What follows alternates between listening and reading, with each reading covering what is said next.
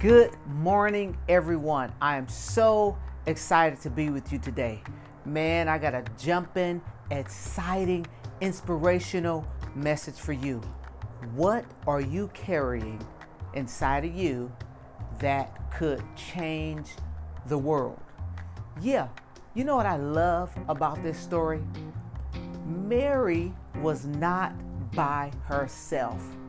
He actually provided her a companion who was going through a very similar situation. Nobody believed in her. She was doubted. She hadn't been able to conceive. Yeah, her cousin Elizabeth. Look, if God said it, you can stand on it. It's in you. He's placed it in you. He's given you that encouraging word, right? He's given you that dream. He's giving you that great idea, right? It's going to impact your life. It's going to impact your friends. It's going to impact your coworkers. Yeah, it's even going to impact those who are not on your side, right? Here, check this out. Luke chapter 1. I'm going to start at verse, let's say, um,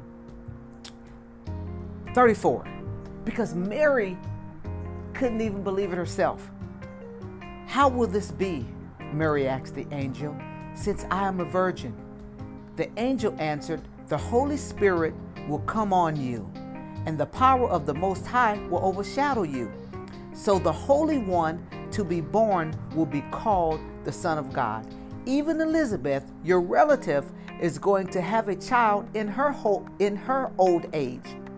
And she who was said to be unable to conceive is in her sixth month. For no word from God will ever fail. Yeah, guys, you can stand on it. If He said it, you can believe it. The promise that's in you is ready to be revealed. The world is waiting for you. I love you guys. Terry Baylor. Sunday Morning Sports Parent. Enjoy your friends and your family. Merry Christmas. Talk to you guys next week. Bye.